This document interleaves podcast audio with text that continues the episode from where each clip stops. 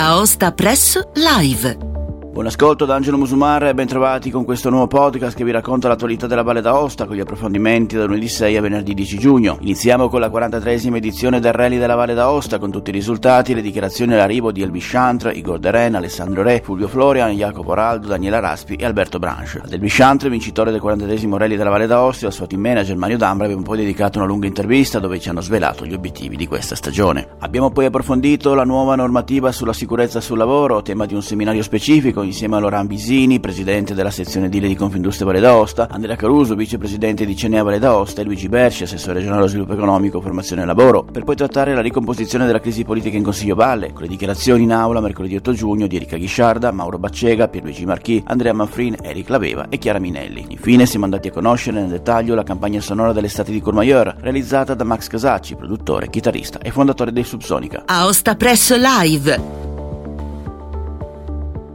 Elbi Chantra e Igor Deren hanno vinto la 43esima edizione del Rally della Valle d'Aosta che si è tenuta domenica 5 giugno e sono tornati a firmare l'Albo d'Oro così come avevano fatto nel 2009. Il rally partito dall'Arco d'Augusto di Aosta si è sviluppato lungo tre prove speciali ripetute due volte, la Pila, la Serella e l'Ala Endua, per oltre 61 km cronometrati con il lombardo Alessandro Re, figlio di Felice Re che ha vinto quattro volte la corsa valdostana, che in gara con Fulvio Florian sulla Volkswagen Polo curata dall'HK Sport ha fatto segnare il miglior tempo sul primo passaggio a Pila con un decimo di secondo davanti a Chandra che alla guida della Skoda Fabia Evo del Team D'Ambra ha prima vinto sui quasi 13 km di Sarella, prendendo poi in mano la classifica della gara e si è aggiudicato anche le altre 4 PS, conquistando così la vittoria assoluta nella di casa, alla quale si aggiungono anche i trofei Baselli e Zilio e il trofeo dedicato a Remo Celese per aver fatto segnare il miglior tempo sulla prova di pila. Queste dichiarazioni di Ebiscianza e di Gorderen all'arrivo. Allora, gli avversari erano fortissimi, sapevamo che sia Re che Araldo potevano fare bene e sulla prima noi questa mattina prova comunque di pila molto impegnativa veloce,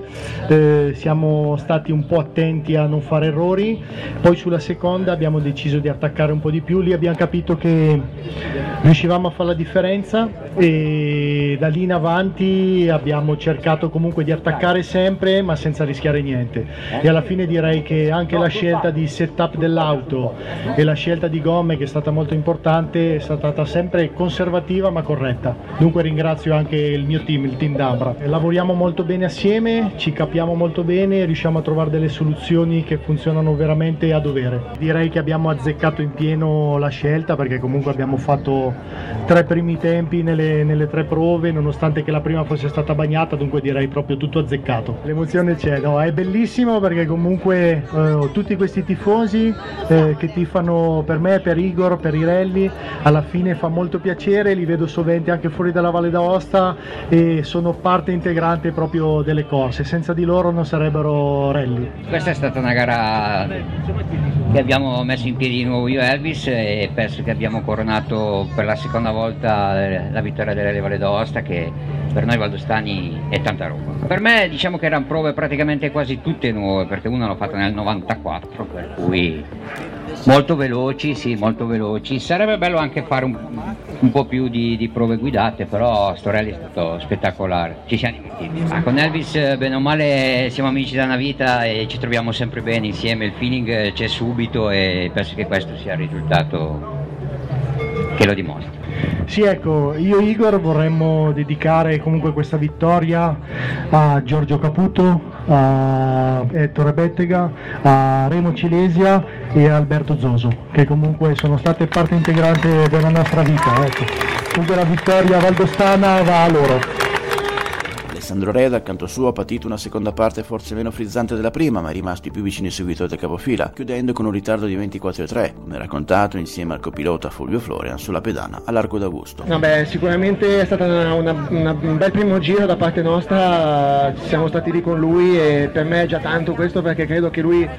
qui, ma anche in generale dappertutto, vada molto forte e sicuramente oggi ha meritato la vittoria, è andato fortissimo. Siamo stati molto contenti di essergli vicini, con Fulvio abbiamo fatto secondo me un bel lavoro sia nelle ricognizioni che, che poi anche in gara perché sono prove che per me sono nuove quindi eh, sicuramente non è stato semplice faccio i complimenti anche a Jacopo e, eh, perché comunque eh, è stato vicinissimo a noi in lotta per il secondo posto fino alla fine quindi niente sono molto contento il team ha fatto un gran lavoro e no, sono soddisfatto. I riferimenti che ho potuto prendere nel primo giro non, poi non, non, c'erano più, però ovviamente non, non cerco scuse, sicuramente eh, gli altri sono andati più veloci nel secondo giro, sono stati più bravi, io ho cercato di difendermi quello che ho potuto e mantenere la seconda posizione. Guarda, siamo molto contenti, Alessandro consideriamo questo secondo posto veramente una posizione di prestigio dietro a Elvis e a Igor che qui non hanno bisogno di presentazioni, sono andati fortissimo, quindi complimenti a loro. Noi abbiamo cercato di rendergli alla dura, eh, ci abbiamo provato subito stamattina, poi non so, non siamo stati bravi e fortunati in alcune scelte, soprattutto di setup nella seconda parte della gara però niente, quindi direi che un secondo posto che veramente per noi vale oro, il, il livello era molto alto, anche Araldo e Araspi sono andati veramente forte, quindi veramente un podio, un podio veramente importante. Bellissima gara, complimenti agli organizzatori, è un piacere ritornare qui, infatti con Alessandro avevamo, appena abbiamo avuto sentore che si rifaceva Val d'Aosta, ha detto torniamo perché è veramente sempre bellissima gente, bellissime prove e gli organizzatori nonostante tanti anni di, insomma, eh, di stand by sono riusciti a organizzare tutto per il meglio. Sono tutte e tre belle, veramente nuove, anche perché la Serella l'avevo fatta solo al contrario, quindi per, anche per me nuove, anche se il Valle l'ho fatto parecchie volte, quindi no, no, veramente un percorso molto molto bello e per il prossimo anno magari cerchiamo di allungarlo ancora di più, dai. Terzo gradino del podio finale il cunese Jacopo Araldo, il quale dopo il brillante risultato ottenuto sulla strada Rally Grappolo si è ripetuto anche su un'impegnativa speciale della Valle d'Aosta insieme a Daniela Sarpi, portando la Skoda Fabio del team Albosca immediatamente alle spalle dei due sfidanti annunciati, staccato di 27-4, cercando di insediare nel finale il secondo posto, come hanno confermato all'arrivo. Stiamo andando forte secondo me e anche con una certa regolarità. Poi i due davanti sapevo che avevano parecchia fretta oggi, però dai ci siamo tenuti a una distanza secondo me decorosa. Comunque eh, sono strade bellissime, ecco io vengo sempre volentieri qui a correre. Ci abbiamo provato, e andava tutto bene, abbiamo fatto un piccolo errore che comunque non avrebbe compromesso il risultato finale, quindi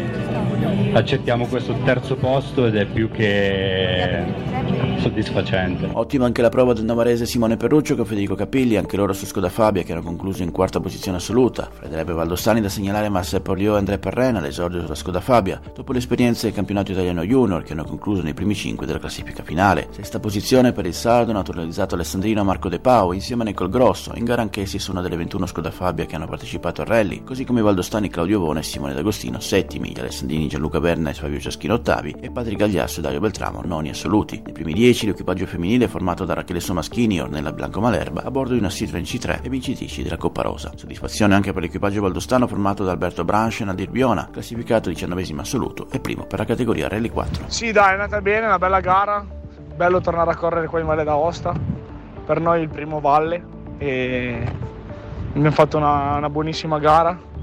eh, abbiamo vinto tutte le prove per quanto riguarda la nostra classe e poi eravamo in piena lotta con Marco Blan per il due ruote motrici. E purtroppo sul terzo, sulla terza prova l'Allen 2 il primo giro eh, abbiamo preso l'acqua. E loro erano partiti un po' prima e hanno preso l'asciutto quindi abbiamo perso un bel po' di, di secondi là. Però se no per il resto eravamo in piena lotta. E tutto bene dai siamo molto contenti, quindi abbiamo fatto alla fine, chiuso la gara a primi di categoria di Rally 4 e secondi di due ruote motrici e diciannovesimi assoluti. Se qualcuno si aspettava un risultato positivo del rally della Valle d'Aosta, sono stati uno dei partecipanti, 170 macchine iscritte, sono partiti 164 e poi un Elvis Chantro in grandissima forma che diciamo, ha vinto tutte le prove speciali e nella prima è arrivato secondo per un decimo. Elvis, eh, tu ti aspettavi di gestire così bene un rally difficile come il nostro? Ma io pensavo di, di, faticare di più, nel senso che gli avversari erano fortissimi,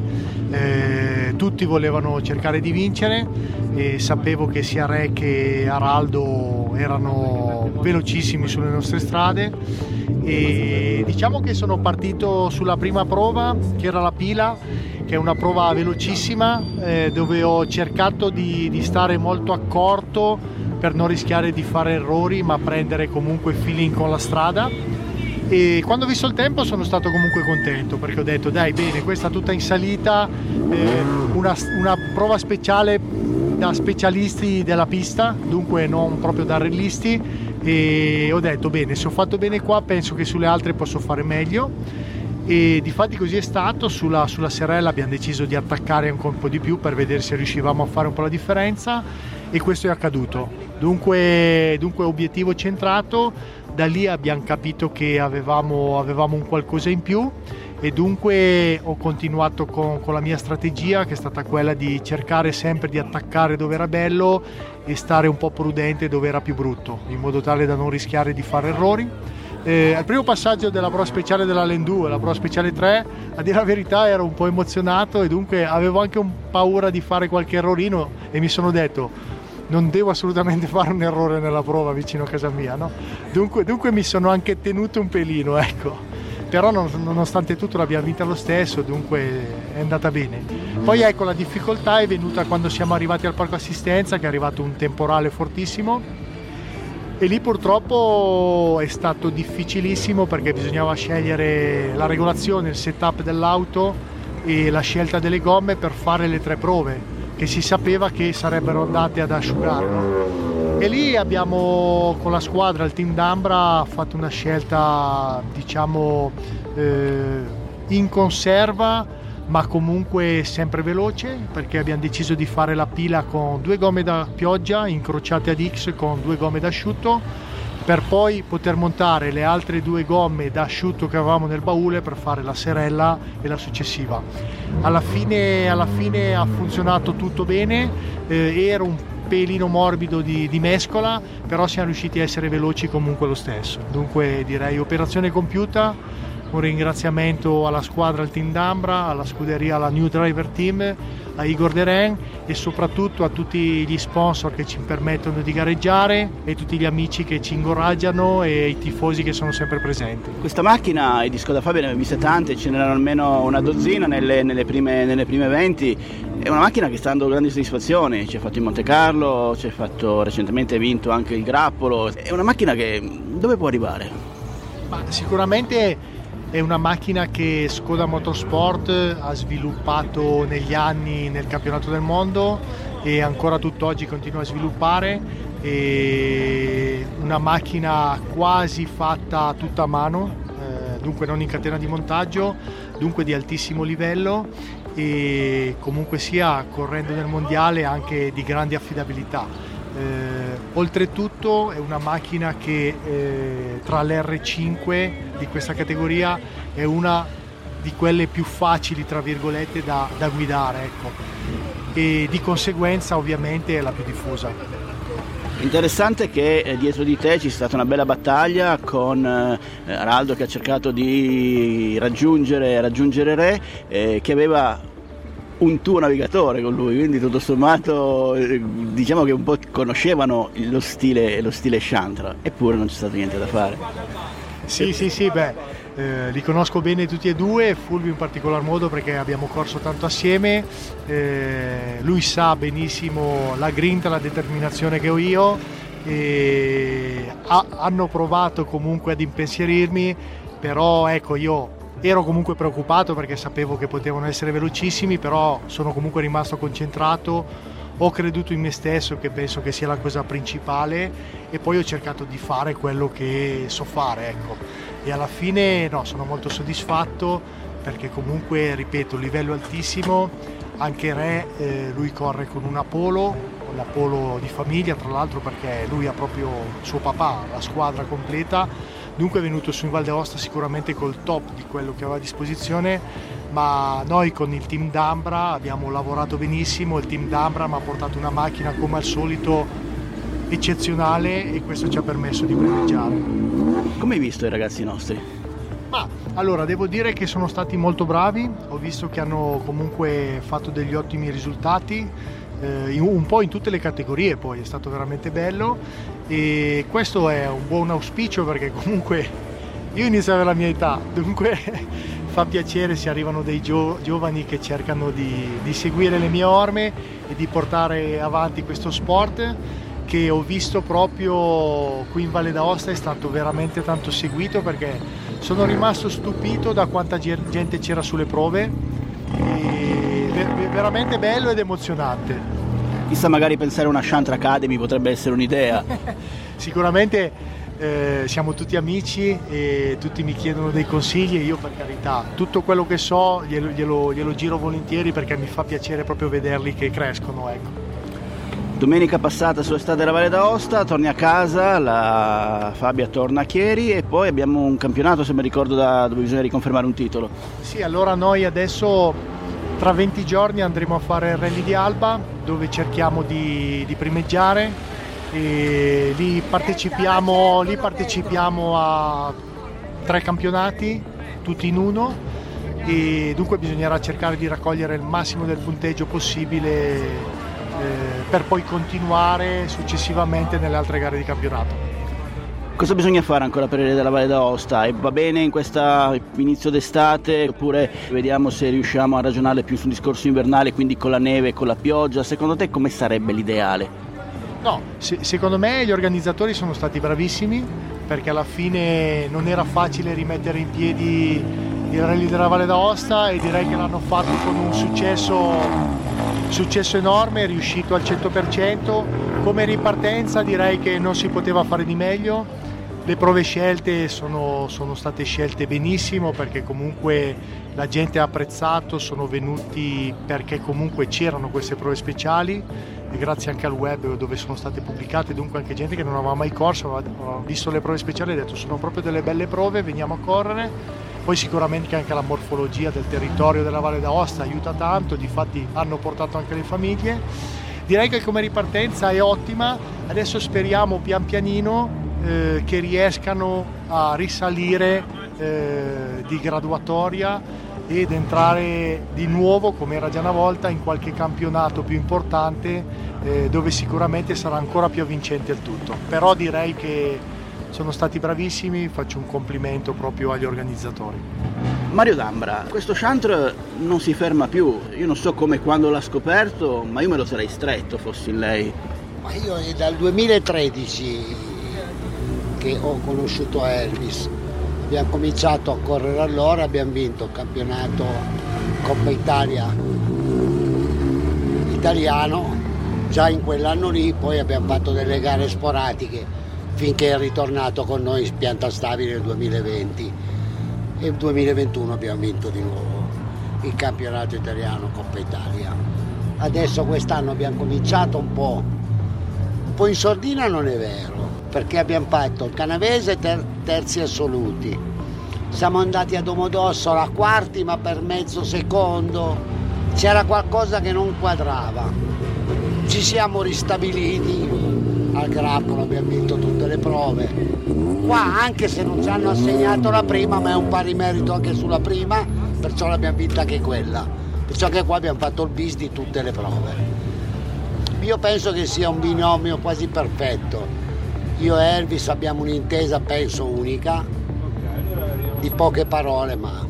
noi rispondiamo agli altri con i fatti. In un periodo difficile come questo, economicamente, poi insomma state voi gestite auto da rally che consumano benzina, carburante, quindi cose che in questo periodo costano tanto. Come si fa a tenere in piedi un team e rend, rend, renderlo intanto vincente e poi comunque immagino redditizio?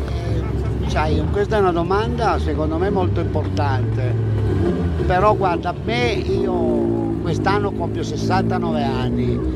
e 50 anni che sono in questo ambiente, credimi, per me è la mia vita Oggi non si guadagna più niente. Uh, io sono in pensione, credimi che tutto quello che prendo io lo, lo metto lì. Però è molto difficile perché non, con l'economia come gira oggi non si riesce quasi più a far quadrare i conti. Aumenta tutto, le, le gomme sono straumentate di nuovo, la benzina aumenta, la nostra in modo particolare perché oggi guadagnano tutti, meno che i noleggiatori delle macchine, guadagnano i costruttori delle macchine, i costruttori delle gomme, i costruttori della benzina. Noi facciamo un po' come distributori, prendiamo i soldi per ridarglieli. Credimi, è molto dura far quadrare i conti. è molto dura. Io cerco di stare in piedi grazie a qualche sponsor, eh, a quei pochi che riusciamo a trovare, però, oddio, noi di gare ne facciamo. La eh, prossima settimana abbiamo di nuovo due gare. Abbiamo Baldintelvi con Varisto e andiamo al bianco e azzurro con Pisi, Alessio, lo stesso weekend. Grazie a Dio noi di lavoro ne abbiamo, anche troppo. Eppure avete anche macchine recenti perché insomma la, la Skoda Fabia Evo R5 è una macchina recente, sono macchine artigianali diceva Elvis. Beh, sono macchine, credimi, veramente belle. Io ho tre punto Abarth per me in officina che non uso più perché non le voglio più usare, una Clio Gruppo A che non voglio più usare e lavoriamo solo più con le Skoda. Adesso ad agosto esce la Skoda nuova, penso che la diano per il prossimo anno, però ragazzi è di nuovo un investimento importante, speriamo di farlo. Quindi potremmo avere una macchina nuova per Elvis, possiamo anticipare questo? Ma per Elvis, per, io penso un po' per tutti i clienti che la chiedono. Elvis chiaramente è il nostro pilota di punta. Ciao, sono Emilio Solfrizzi. Pensate mai a quante scelte facciamo ogni giorno? Come vestirci, cosa mangiare, quale serie tv guardare? Ma ci sono scelte che possono cambiare la nostra vita e quella degli altri. Un nostro sì può permettere a qualcuno di continuare a vivere. Un sì, capite? Provate. Sì. Diventa donatore di organi, tessuti e cellule. Donare è una scelta naturale. È un'iniziativa del Ministero della Salute e del Centro Nazionale Trapianti. Presidenza del Consiglio dei Ministri. Aosta Press Live. Le novità introdotte dalla legge 215-2021, che ha portato una serie di modifiche al testo unico sulla sicurezza sul lavoro, sono state il tema di un convegno organizzato martedì 7 giugno dalla sezione Dile di Confindustria Valle d'Aosta, da CNA Valle d'Aosta e da Confartigianato Imprese Valle d'Aosta. Ascoltiamo gli obiettivi del seminario nell'introduzione di Loran Bisini, presidente della sezione Dile di Confindustria Valle d'Aosta, e di Andrea Caruso, vicepresidente di CNA Valle d'Aosta, e l'intervento di Luigi Berci, assessore regionale allo sviluppo economico, formazione e lavoro. Sono molto felice di vedere parecchie persone che conosco conosco e insomma che questo convegno sia di interesse perché è un tema molto importante. E circa inizio aprile avevamo fatto un incontro con l'ispettorato del lavoro, lo Spresal, per eh, quello che è la nuova legge 215-2021 che non vi nascondo eh, ci ha lasciato abbastanza perplessi per, per, le tematiche trattate e per diciamo, le, le, pene più inasprite per, nei nostri confronti, soprattutto il datore di lavoro e, e il preposto. E da lì è nato appunto eh, questo convegno per cercare anche un pochettino di, di, di, di chiarire la situazione e eh, allo stesso tempo mettere nella stessa diciamo, tavola anche quelle che sono le, le, le figure che, di controllo, in questo caso appunto l'ispettorato del lavoro e l'USL, l'ASLE. E spero che questo convegno sia interessante, che possa comunque aiutarvi a chiarire un po' la situazione e, e per ora vi ringrazio e passo, passerei la parola ad Andrea Caruso, rappresentante di CNA. Vi ringrazio a nome di CNA e Confartigianato. Quindi abbiamo voluto, come diceva Loranna, un seminario sulla sicurezza, quindi eh, quelle che sono le novità, novità che ha introdotto la legge 215 del 2021. Una legge che ha portato una serie di mm, modifiche al testo unico sulla sicurezza del lavoro questo seminario è un seminario che abbiamo fortemente voluto e che permettesse alle aziende di essere più adempienti, ma soprattutto cercare di, ehm, di ehm, dare quella massima sicurezza per quelli che sono i nostri dipendenti, in linea con quelle che sono anche le norme eh, previste a livello legislativo. Nella scorsa settimana, in risposta a un'iniziativa consigliare che ci chiedeva quando arriveranno i nuovi ispettori, eh, del lavoro eh, ho avuto modo di articolare una risposta un po' più completa di, era, eh, di quello che era l'interpello, nel senso che eh, a voi, soprattutto a voi imprenditori, ehm, dobbiamo restituire un'organizzazione del, del, lavoro che non sia semplicemente dedicato ai controlli, alle ispezioni e, a, e anche a, a, una visione politica così più repressiva. Eh, e allo stesso tempo dobbiamo ricordarci che l'anno scorso le morti sul lavoro in Italia sono state veramente tante. E quando, quando muore una persona sul lavoro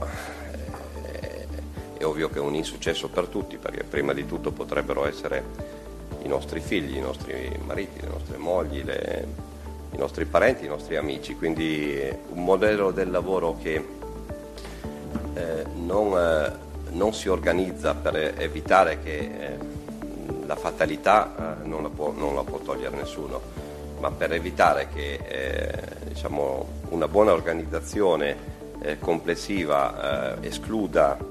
eh, almeno una parte di questi, di questi, brutti incidenti, di queste tragedie, eh beh, è un'organizzazione che, mm, che, che, merita di essere studiata, ristudiata e, e, riproposta. Noi siamo una piccola comunità, io insisto sempre sul concetto che la Valle d'Aosta eh, ha la possibilità, se sa far funzionare i suoi modelli, eh, di lavorare su eh, numeri e, mh, mm, che prima di tutto si riferiscono a persone che si conoscono al di là dei ruoli che rappresentano. E quindi oggi noi potremmo avere anche altri 20 ispettori del lavoro eh, che non risolveremmo il problema eh, di imprese che non vogliono rispettare eh, l'organizzazione della sicurezza del lavoro. Allo stesso tempo potremmo avere il rischio di avere eh, in, in, ispettori del lavoro che vanno eh, a incidere in maniera pesante su imprese che invece eh, il loro processo di, eh, produttivo e la loro organizzazione del lavoro la restituiscono al meglio. Quindi il modello parte da, da noi, parte dal lavoratore. Modello parte soprattutto dal fatto che la sicurezza sul lavoro ognuno di noi se la deve creare nel momento in cui eh, dal lavoratore si reca sul suo luogo di lavoro e cerca di restituire con un'attività che data dal consenso che ognuno di noi ha in testa, il miglior servizio possibile alla sua impresa e allo stesso tempo il modello si tiene da imprese che permettono che i lavoratori possano svolgere in piena sicurezza eh, le attività per le quali restituiscono eh, un'attività produttiva che, che, genera poi il business eh, che, che, l'impresa deve fare. Quindi mh, sono mh, parole banali quelle che vi dico, ma eh, è per dire che non possiamo delegare al direttore Sammori piuttosto che a, ad, altri, ad, altri, istituti, eh, Anita Bombelloni, eh, qualche cosa che poi non riusciamo a organizzare. Cioè noi ci dobbiamo organizzare nella maniera giusta e per organizzarci nella maniera giusta ci sono tante cose. Oggi c'è una nuova, un, c'è un, finalmente un nuovo DL che, che rimette, eh, forse migliora certe regole ma poi alla fine eh, parliamo sempre di leggi, le leggi vanno applicate, se le leggi non sono ben applicabili non, non risolviamo i problemi. Quindi ci sono delle, delle, cose che dobbiamo saper fare meglio, se, servono, se serve un controllo più capillare serve anche un modello che eh, crei le condizioni in particolare nel vostro settore per non farvi correre, eh, per non farvi lavorare in maniera disorganizzata, per non farvi fare le gare in concorrenza eh, in maniera da poi trovarci, una volta che si è assegnato un appalto, a dover eh, per forza di cose eh, cercare di realizzare al meglio un progetto, ma sapendo già di aver scontato in partenza tutta una serie di risorse che servivano per garantire una maggiore sicurezza. Quindi il modello pubblico al quale mi riferisco è un modello che deve evitare di fare di far correre le imprese come le ha fatte correre in questo ultimo anno e mezzo con eh, il benedetto Buon 110 e allo stesso tempo un modello che rispetto alle sue gare d'appalto, ne stiamo parlando, lo dico perché ne stiamo parlando con i vostri rappresentanti, eh, deve riuscire a prendere atto nella legittimità di quello che si deve fare eh, del fatto che oggi eh, tutta una serie di, di gare eh, che sono in corso e altre che arriveranno scontano già in fase di partenza delle difficoltà che poi possono tradursi eh, in problemi sui cantieri. No? Quindi eh, è vero che sono parole, sono parole ovviamente di, di, un politico, quindi a volte non sempre eh, completamente credibili, però questi sono i problemi che abbiamo sul tavolo e, su, e che dobbiamo affrontare con le vostre eh, rappresentanze di categoria. Altrimenti il rischio è veramente di pensare che se arrivano altri sei ispettori noi abbiamo risolto i nostri problemi. Sei ispettori in più che vanno in un cantiere eh, sono maggiori controlli, anche se i controlli già oggi ci sono, il direttore me l'ha eh, sottolineato più volte, è vero che oggi manca eh, una forza lavoro, ma eh, si fa riferimento a, all'esterno e al modello piemontese che viene utilizzato in Valle d'Aosta a livello organizzativo. Però se noi non investiamo in, in, nel vero tema della sicurezza e probabilmente dobbiamo anche provare a, a organizzare di più eh, l'arrivo nei cantieri già dei nostri giovani, e lo sappiamo tutti che nelle scuole bisogna parlare di sicurezza, ma andarlo a parlare in maniera seria. E, e, se non riusciamo a fare delle regole che riguardano la sicurezza, che tengono nella, nella dovuta considerazione il fatto che in cantiere bisogna lavorare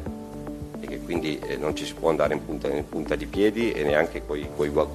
guanti bianchi, quindi le condizioni devono essere condizioni applicabili perché altrimenti se non sono applicabili eh, sappiamo tutti che cosa succede. Quando una, una, regola non è ben scritta rischi di non utilizzarla, ma se non la utilizzi poi dopo ti, ti ritrovi nei problemi. Quindi noi dobbiamo da parte nostra, eh, lo stiamo facendo col Comitato sulla sicurezza sul lavoro, lo stiamo facendo con il Consiglio Politiche del Lavoro dove siete rappresentati, dobbiamo ricostruire un percorso per mettere al centro eh, del lavoro la, la, la, serietà del lavoratore e la serietà dell'imprenditore. Le regole e i controlli delle, sulle regole devono essere utilizzati nella misura in cui il modello riesce a, a, a darsi una risposta già nella sua fase di, di, di attivazione, perché altrimenti eh, il, si arriva tardi e ci si fa del male. Quindi questa mattina sono qui per dirvi che mh, da parte nostra c'è la volontà di dare una mano in questa fase molto delicata dove eh, a livello mediatico ehm, siete fortemente eh, sotto eh, la lente di ingrandimento e, e, noi dobbiamo fare attenzione che, che tutto questo non si eh, ritorca contro all'attività di sviluppo economico invece che le imprese garantiscono. Noi abbiamo bisogno nel modello di una società che sappia lavorare in sicurezza ma allo stesso tempo di imprese che possano lavorare senza avere delle zavorre poi da portarsi appresso perché tutto questo poi si trasforma in una difficoltà eh, relativa allo sviluppo. La nostra regione ha bisogno di imprenditori che possano lavorare con queste garanzie perché abbiamo bisogno di imprenditori che, che generano eh, il lavoro del quale abbiamo bisogno e, e soprattutto eh, l'economia e le ricadute sociali del, delle quali po- possiamo avere tutti un grande beneficio. Quindi eh, una presenza a, a, garanzia che siamo attenti e che, che, dobbiamo lavorare per cercare di fare tutti al meglio eh, qualche cosa che sia utile sia a voi eh, che, che, che deve, a chi vi deve controllare e chi e ai lavoratori che devono venire in cantiere con la testa sulle spalle e ben svegli al mattino anche loro e attenti a, a, dare il miglior risultato e non a delegare ad altri il controllo del lavoro che eh, in sicurezza devono fare decisione della maggioranza autonomista del Partito Democratico di andare avanti a 18, chiudendo di fatto la crisi politica in Consiglio Valle, è stato il tema delle dichiarazioni in apertura della riunione dell'Assemblea di mercoledì 8 giugno da parte dei consiglieri di opposizione Enrica Ghisciardi e Mauro Baccega che hanno lamentato una mancanza di informazione chiedendo una riunione della conferenza dei capigruppo, cui sono seguite riunioni dei gruppi di maggioranza e di minoranza. Alla ripresa dei lavori i consiglieri Pierluigi Marchi, Andrea Mafrina e ancora Enrica Ghisciarda hanno ribadito le critiche verso la maggioranza, provocando la reazione del Presidente della Regione Eric Laveva, al quale hanno successivamente ribattuto per fatto personale gli ex membri della maggioranza, Chiara Minnelli, ex assessore all'ambiente non ancora sostituita, e nuovamente Pierluigi Marchi, passato dalla Stella Alpina a Forza Italia. Rimango piuttosto costernata dal fatto che non si dica nulla a quest'Aula ancora oggi rispetto alla crisi politica e si faccia finta di nulla. Credo che sia questo il luogo in cui i cittadini eh, si aspettino un confronto e dopo due mesi di balletti noi ci aspettavamo che qualcosa venisse detto. Evidentemente il sorvolare su un argomento di questo tipo, crisi politica che ha occupato pagine e pagine di eh, argomenti più o meno condivisibili sulle testate giornalistiche, fanno sì che questa Valle d'Aosta abbia bisogno di capire, di capire che cosa sta succedendo e di capire cosa, dove, fino a dove si vuole arrivare. Quindi corretto il, l'input che arriva dalla collega Ghisciarda, sarebbe opportuno che quest'oggi il Consiglio potesse in qualche modo affrontare il tema politico che attanaglia questa regione da diversi mesi, direi da più di un anno, e eh, affrontare direi in modo aperto, sereno e sincero e capire che cosa sta succedendo in questa regione con tutti gli appuntamenti che abbiamo davanti a noi, il PNRR tanto, del quale ci riempiamo tutti quanti la bocca, Abbiamo bisogno di capire, la gente, i valdostani hanno bisogno di capire. Abbiamo chiesto la sospensione per proporre in capigruppo la, l'inserimento di uno spazio di discussione riguardo alla situazione politica che si è venuta a creare. Prendiamo atto con stupore della mancanza di volontà di discutere questo, su questo argomento che riteniamo che in questo momento fosse la priorità un argomento tra l'altro che è da due mesi che occupa le colonne di tutti i giornali, se ne parla quotidianamente in televisione e eh, attraverso tutte le modalità di comunicazione. E credevamo quindi che fosse anche importante che in quest'Aula, che Consiglio Valle, che è il luogo che si rappresenta a tutti i valdostani, che venissero date oggi delle risposte e delle spiegazioni a quello che si è discusso e a, quello che si è addivenuti diciamo, dopo questi due mesi di discussione. Fare finta che il problema non sussista, riteniamo quindi che oltre a essere poco utile sia anche inopportuno verso la Valle d'Aosta, verso i valdostani e che invece dovrebbero sapere con, con chiarezza sostanzialmente di quelle che sono le determinazioni a cui si è arrivati. Noi pertanto come rappresentanti del gruppo di Forza Italia richiediamo eh, che ci sia un ripensamento rispetto alla posizione che ci è stata espressa in capigruppo dalla maggioranza, perché credo che ci possa essere ancora dello spazio di ravvedersi sull'argomento. Diversamente, per quanto ci riguarda, credo che con grande senso di responsabilità ci riserviamo poi di esprimere le nostre opinioni su questo argomento che riteniamo che proprio che sia una priorità, poi coi mezzi sicuramente che ci sono consentiti al di fuori dell'aula. Mi associo a quanto ha già esposto il collega Marchi, eh, nel senso che quanto esposto e appunto la motivazione anche di una lunga sospensione delle forze di opposizione era appunto dovuta alla espressione e a quella che era l'elaborazione di una richiesta di una discussione politica che parte da un presupposto, ovvero il presupposto che manca ed è mancata nelle comunicazioni del Presidente della Regione qualsiasi indicazione relativa alla eh, perlomeno mancata ricomposizione della maggioranza piuttosto che assegnazione delle deleghe, piuttosto che ancora a eh, un eventuale futuro politico che riguarderà quest'Aula. Effettivamente questo è stato sulle prime pagine di tutti i giornali e lo è da eh, varie settimane e forse una comunicazione in tal senso e forse una discussione in questo senso sarebbe stata opportuna e avrebbe permesso di capire anche banalmente a che punto sia con la crisi, senza lasciare che purtroppo eh, persone, sono il primo purtroppo a rappresentare la categoria dei giornalisti, ma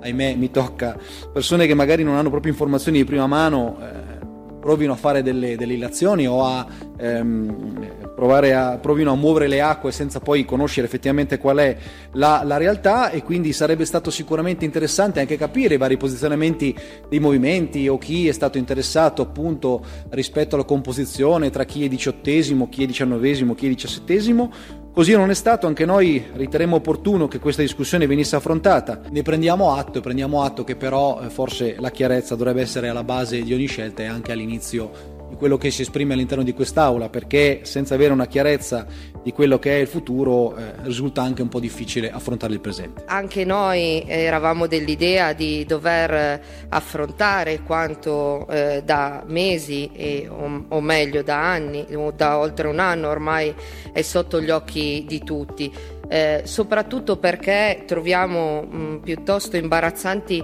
alcune dichiarazioni che eh, riportano eh, che mm, vorrei riportare, ha prevalso il bene di un movimento a discapito di una situazione più accomodante per chi sta governando. Ecco, io credo che non è che bisogna pensare al bene dei singoli partiti o movimenti, ma sarebbe importante pensare al bene dei valdostani. Quindi avrei preferito che in quelle dichiarazioni la, eh, l'idea della maggioranza a 18 fosse per il bene dei valdostani. Quindi sotto questo punto di vista, secondo me, i grandi assenti di questi due mesi sono stati i programmi, tant'è che abbiamo letto detto che a seconda delle tre opzioni non c'erano problemi sui programmi. Ecco, io mi chiedo se non ha più senso eh, dire allora di essere di destra, di sinistra, avere idee più liberali, forse più progressiste,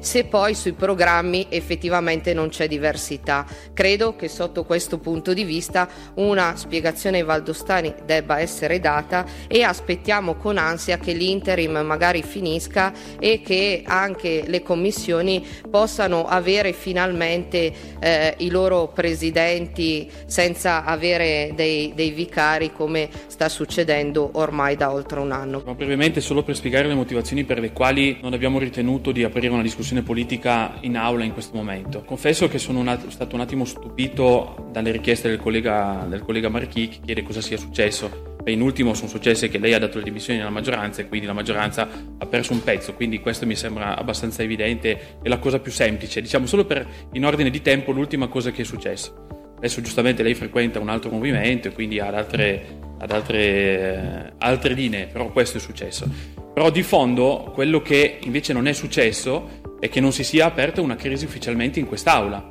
È vero che c'è stata una narrazione ovviamente eh, da parte di tutti, ognuno fa il suo, il suo mestiere, eh, lo fa nei modi e nei tempi che crede più opportuno, ma basta guardare, e che credo che sia questa la risposta che diamo ai valdostani, anche rispetto all'interim che in ultimo la collega Ghisciarda ha, ha tirato ulteriormente eh, in ballo poco fa, basta guardare gli atti che questo Consiglio ha approvato negli ultimi due consigli, gli ultimi tre consigli, una decina di atti legislativi, compresi atti molto importanti che sono stati gestiti dall'assessorato all'ambiente, il piano rifiuti, la legge sul servizio idrico integrato, cose che nell'anno precedente dove l'interim non c'era in particolare il servizio idrico integrato era completamente dimenticato, questo eh, così lo metto solo lì, ma non voglio ovviamente aprire oggi nessun tipo di polemica. Quindi ad oggi una discussione politica all'interno di quest'Aula non ha alcun senso perché il dibattito politico che giustamente stanno facendo i movimenti,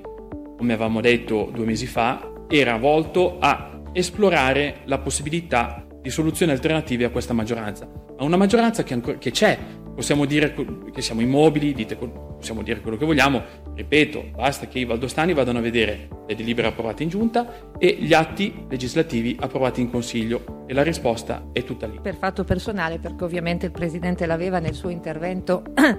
senza citarmi, mi ha chiamata in causa, visto che eh, l'assessore lo scorso anno all'ambiente eh, ero io e ha detto che eh, per quanto riguarda il servizio idrico integrato si è trattato di un dossier completamente dimenticato e che è stato eh, approvato nel, nel passato eh, Consiglio. Eh, allora, mm, io non ho intenzione di eh, mettermi a discutere su questo in maniera eh, approfondita, dico soltanto una cosa, che il dossier era stato iniziato, eh, si era iniziato a prendere in carico, le interlocuzioni con il BIM c'erano state, ma ricordo che il dossier sul servizio idrico integrato è vecchio di 15 anni. Quindi 15 anni e, e 15 anni e si arriva ad approvare a ridosso di scadenze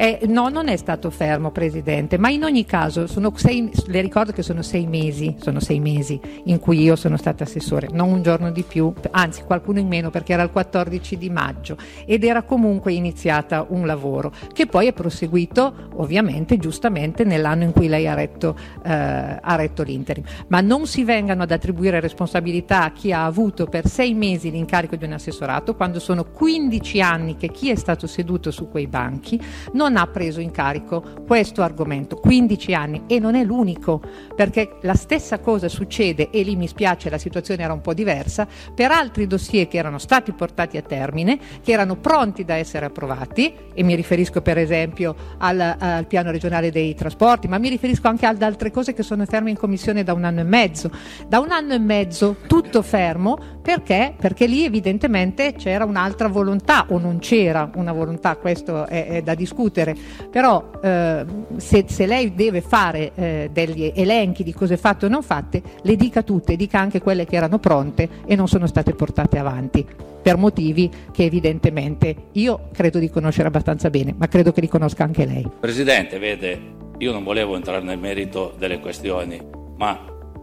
diamo una lettura corretta di quella che è la situazione. La crisi è cominciata con le dimissioni di un assessore e di un presidente di commissione.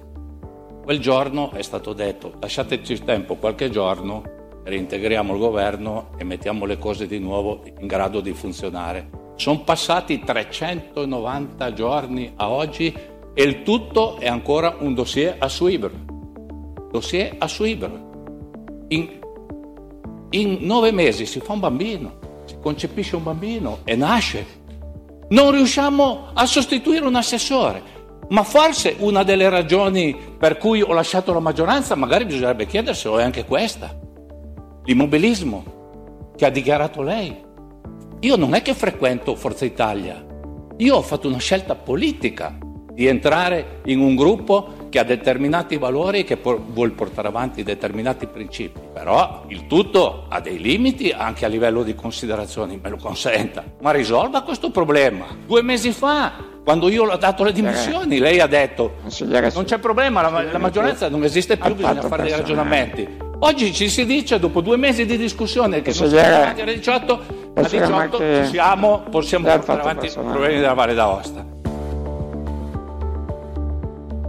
Campagna sonora realizzata da Max Casacci, produttore, chitarrista e fondatore dei Subsonica, caratterizza l'estate 2022 di Courmayeur. C-Max, vero artigiano e creatore di ecosistemi sonori, ha composto, senza l'utilizzo di strumenti musicali, una mini soundtrack con piccole tracce audio che portano alla scoperta di una vera e propria sinfonia della montagna, composta dal vento che fischia tra i rami, dal gorgoglio dei ruscelli, dai muggiti delle mucche negli appeggi in quota, che si combinano con i suoni percussivi dei picchi e dei campanacci delle capre. Così, come potete ascoltare.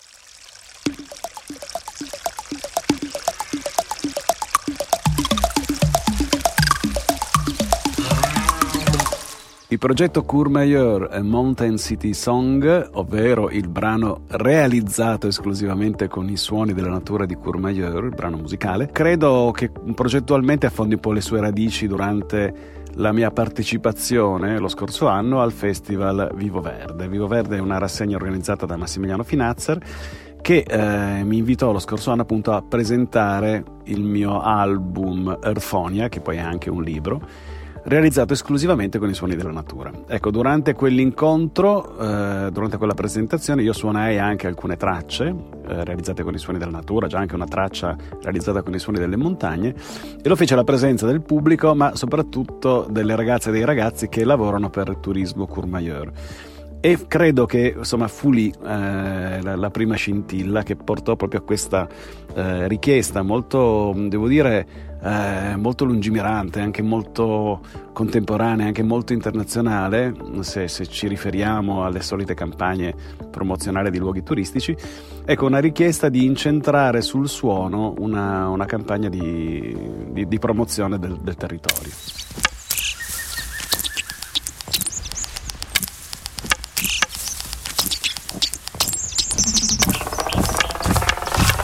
Le registrazioni sonore della natura di Courmayeur sono state effettuate nell'aprile di quest'anno, durante un paio di giornate. Io e un altro microfonista fonico che, che mi segue spesso in queste mie avventure, Ted Martin Consoli, ci siamo avventurati tra i boschi, abbiamo registrato i nostri passi nel bosco, l'ambiente sonoro del bosco, gli uccellini, Uh, abbiamo fatto rotolare pietre, abbiamo percorso delle cortecce con dei rami cercando di estrarre delle note. Abbiamo, io ho suonato delle, delle, pigne come fossero delle calimbe africane. Dopodiché abbiamo immerso un microfono nei ruscelli cercando di catturare delle gocce sott'acqua. Con queste gocce ho creato degli, degli arpeggi. Eh, poi siamo entrati nelle stalle a catturare belati, muggiti, eh, mi mancava però un suono attorno al quale costruire una ritmica legata alla montagna, perché comunque la montagna, il bosco hanno un ritmo, un ritmo gentile, ma insomma c'è un ritmo, bisognava esprimerlo. E ho pensato di provare a percuotere la paglia e il fieno. Eh, ed è, stato, è stata un'idea molto vincente eh, abbiamo percorso per quasi un'ora uscendone con, eh, con, con, con, paglia fra i capelli, nel maglione, dappertutto, però felici di avere, di avere trovato dei beat, proprio, abbiamo proprio suonato dei beat su queste balle di fieno e di paglia, altre cose le ho poi costruite qui in studio, eh, campionando dei, dei, singoli colpi di paglia e di fieno. Beh, questa cosa per esprimere in qualche modo e che il fatto che anche la montagna ha un suo dinamismo, non è solo un luogo di silenzio e di ascesi. Cosa di meglio di un brano che, che, che possa essere anche interpretato fisicamente, anche ballato addirittura per riuscire a eh, rivelare un po' questo dinamismo della montagna.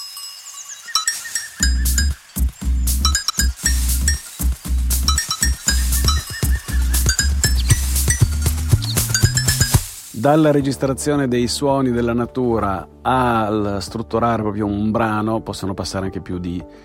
di due mesi. Ecco, in questo caso io ne ho impiegato uno perché insomma il tempo a disposizione era quello e poi devo dire che mi ha aiutato molto anche il fatto che le indicazioni fossero molto molto precise. Mi è stato chiesto di realizzare tre frasi musicali partendo da tre elementi della natura di Courmayeur. Ho scelto il ruscello, ho scelto il ruscello dove appunto si sente all'inizio questo, questo, questo suono di ruscello di montagna, acqua e roccia, ho intitolato quel frammento, e una goccia catturata sott'acqua diventa un arpeggio che sembra quasi provenire da un sintetizzatore, da un arpeggiatore elettronico elettronico, ma in realtà è proprio una goccia d'acqua del ruscello di montagna. Poi ho scelto di partire dal, dall'ambiente, dal, insomma, dall'intimità sonora del bosco, immaginando una sorta di bosco disco che in assenza dell'uomo come se il bosco incominciasse a ballare e esprimesse il, una sua ritmica. E beh, questo brano è appunto eh, ambientato con, con, con, i suoni del, del bosco, degli uccellini che sono incredibili,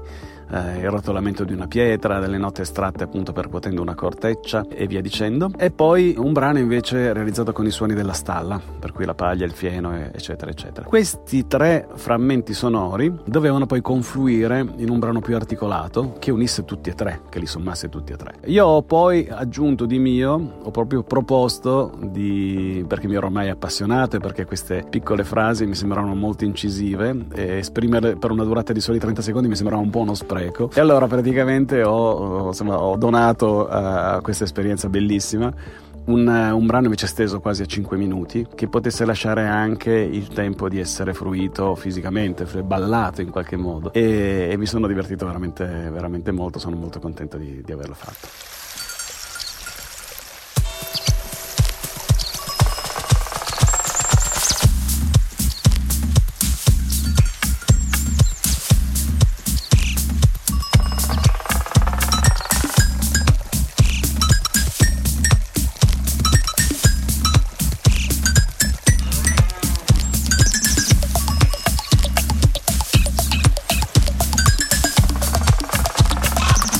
Non voglio assolutamente nascondere l'ammirazione che, che, ho provato e che provo per le ragazze e i ragazzi che hanno proposto questo tipo di, di, di, campagna di comunicazione, della quale sono veramente felice di aver fatto parte, perché la stessa ammirazione mista anche un po' a stupore che riscontro presso il pubblico più giovane. Solitamente abituato a, ad essere stupito per la contemporaneità dei linguaggi, da uh, campagne che provengono mh, da città internazionali, da paesi europei che solitamente non sono l'Italia tendenzialmente più classica no? nelle campagne di, di, comunicazione. Credo che questo tipo di, di linguaggio, questo tipo anche di coraggio, possa stimolare in effetti un'idea proprio di montagna più dinamica presso i fruitori più giovani che magari già utilizzano la montagna come luogo per determinati sport e quindi che possa presentare una, una sorta di immaginario dinamico tanto quanto insomma, la, la, realtà estiva balneare. Ecco. Penso che attraverso la musica e attraverso la musica interpretata anche con questa modalità, se vogliamo anche un po', un po dance, questo obiettivo possa essere facilmente raggiunto.